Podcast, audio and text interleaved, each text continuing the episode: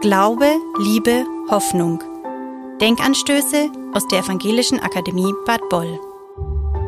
Hören Sie theologische Impulse aus der Mitte unserer Akademiearbeit. Herzlich willkommen zur neuen Folge in unserem Podcast Glaube, Liebe, Hoffnung. Heute ähm, zu, mit Impulsen zu einer zeitgemäßen Friedensethik in evangelischer Perspektive. Mein Name ist Jörg Hübner, Direktor der Evangelischen Akademie Bad Boll. Wer das Stichwort Friedensethik liest oder hört, Wer sich in christlicher oder evangelischer Perspektive für eine friedliche Entwicklung einsetzt, denkt in Erinnerung an biblische Weisung fast sofort und automatisch an Stichworte wie Deeskalation, Entmilitarisierung, friedensschaffende Verhandlungen, Abrüstungsgespräche, Ächtung von Kernwaffen oder Entwicklungshilfe. Eben Frieden schaffen ohne Waffen. Eine Stelle der Lehre vom gerechten Krieg soll und muss die Lehre vom gerechten Frieden treten.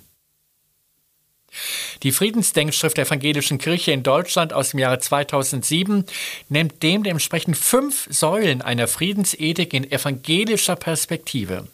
Erstens Vorrang des Prinzips der Gewaltfreiheit.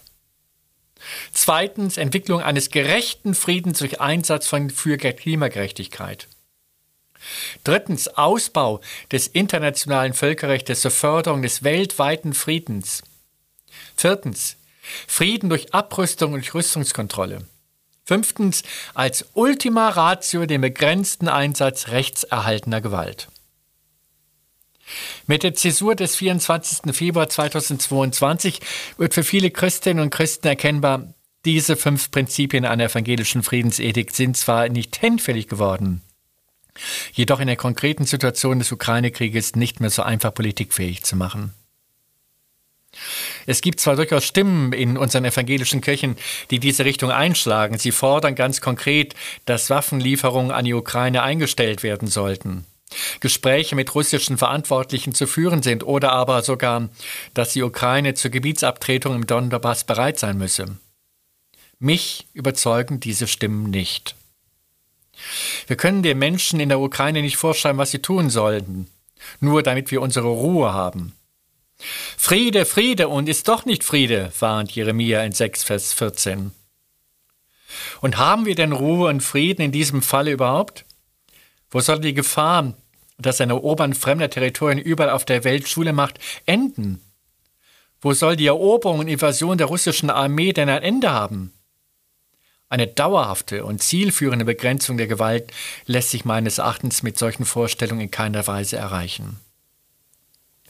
Und dennoch ist es meines Erachtens auch nicht sinnvoll und angezeigt, ohne jede Frage plötzlich von einer Zeitenwende zu sprechen und mit dieser Formel als Rechtfertigung in aller Selbstverständlichkeit 100 Milliarden Euro für eine Aufstockung des Militärhaushaltes zur Verfügung zu stellen, Formen der friedenserhaltenden Maßnahmen mit keinem Euro Förderung zu bedenken und zugleich, wie aktuell geschehen, den Haushalt des Bundesministeriums für Entwicklungszusammenarbeit deutlich zu kürzen.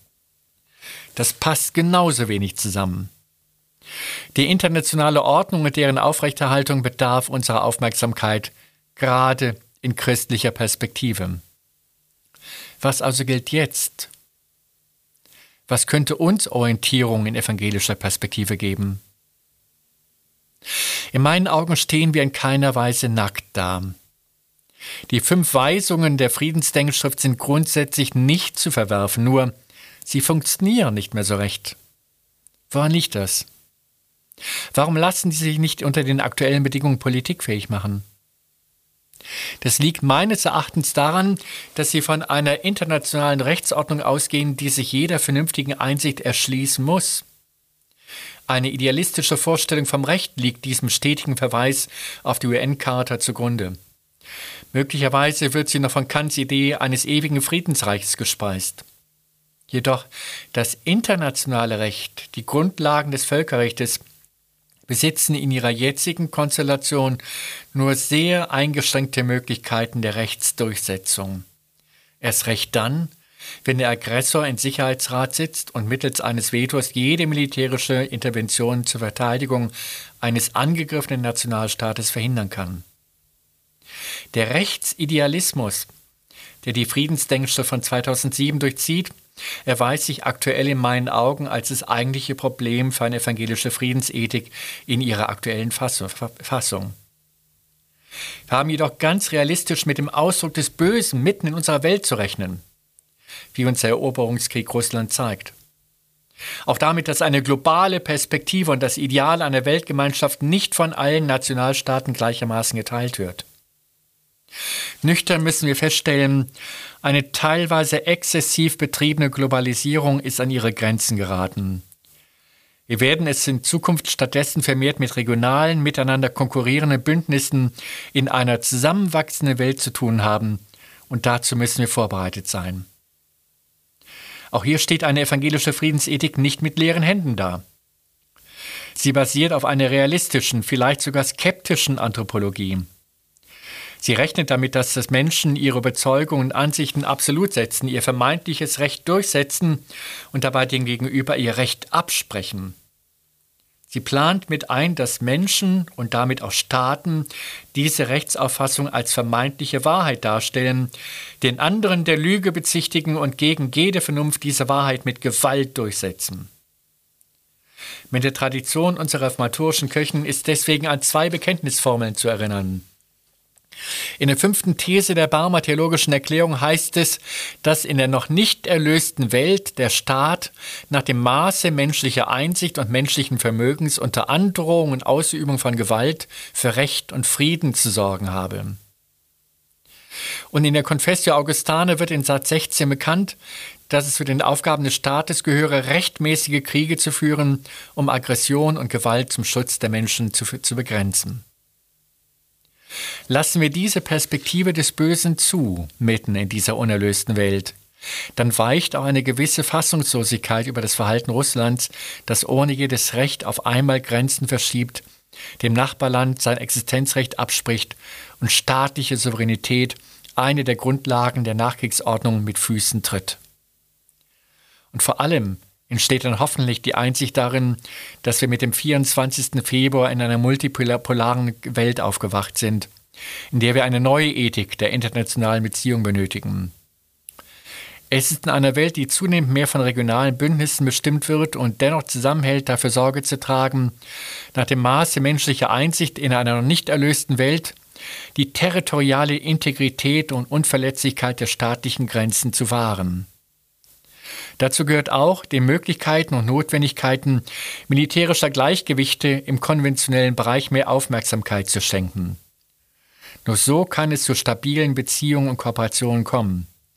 Das Gegenüber muss damit rechnen, dass die Verletzung nationaler Souveränität sanktioniert wird.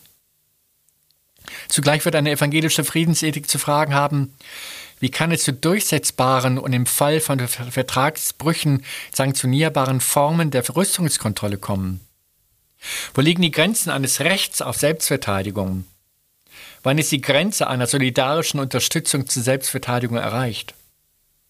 Und natürlich auch, wie lassen sich gewaltfreie Formen der Konfliktaustragung etablieren?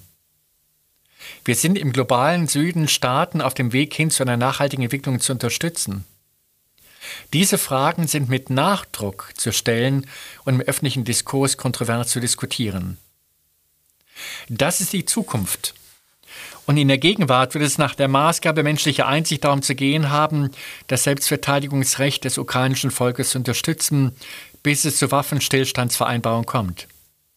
Dazu sind die nötigen Abwägungen zu treffen, ohne dass es zu einer weiteren Eskalation dieses Krieges kommt. Und selbstverständlich müssen die Verantwortlichen der schweren Kriegsverbrechen vor Gericht gestellt werden, wenn möglich nachweisbar und handhabbar schon jetzt. Getragen wird eine evangelische Friedensedikt dabei über eine Hoffnung und Zuversicht, dass sich Konflikte trotz aller menschlichen Bösartigkeit und Aggressionsbereitschaft beenden und überwinden lassen. Immer noch. Wollen Sie sich an der Diskussion zu diesen Impulsen zu einer evangelischen Friedensethik beteiligen? Wollen Sie es mit Ihrem Kommentar begleiten? Im Akademieblog finden Sie dazu eine Möglichkeit. Vielen Dank dafür. Vielen Dank fürs Zuhören.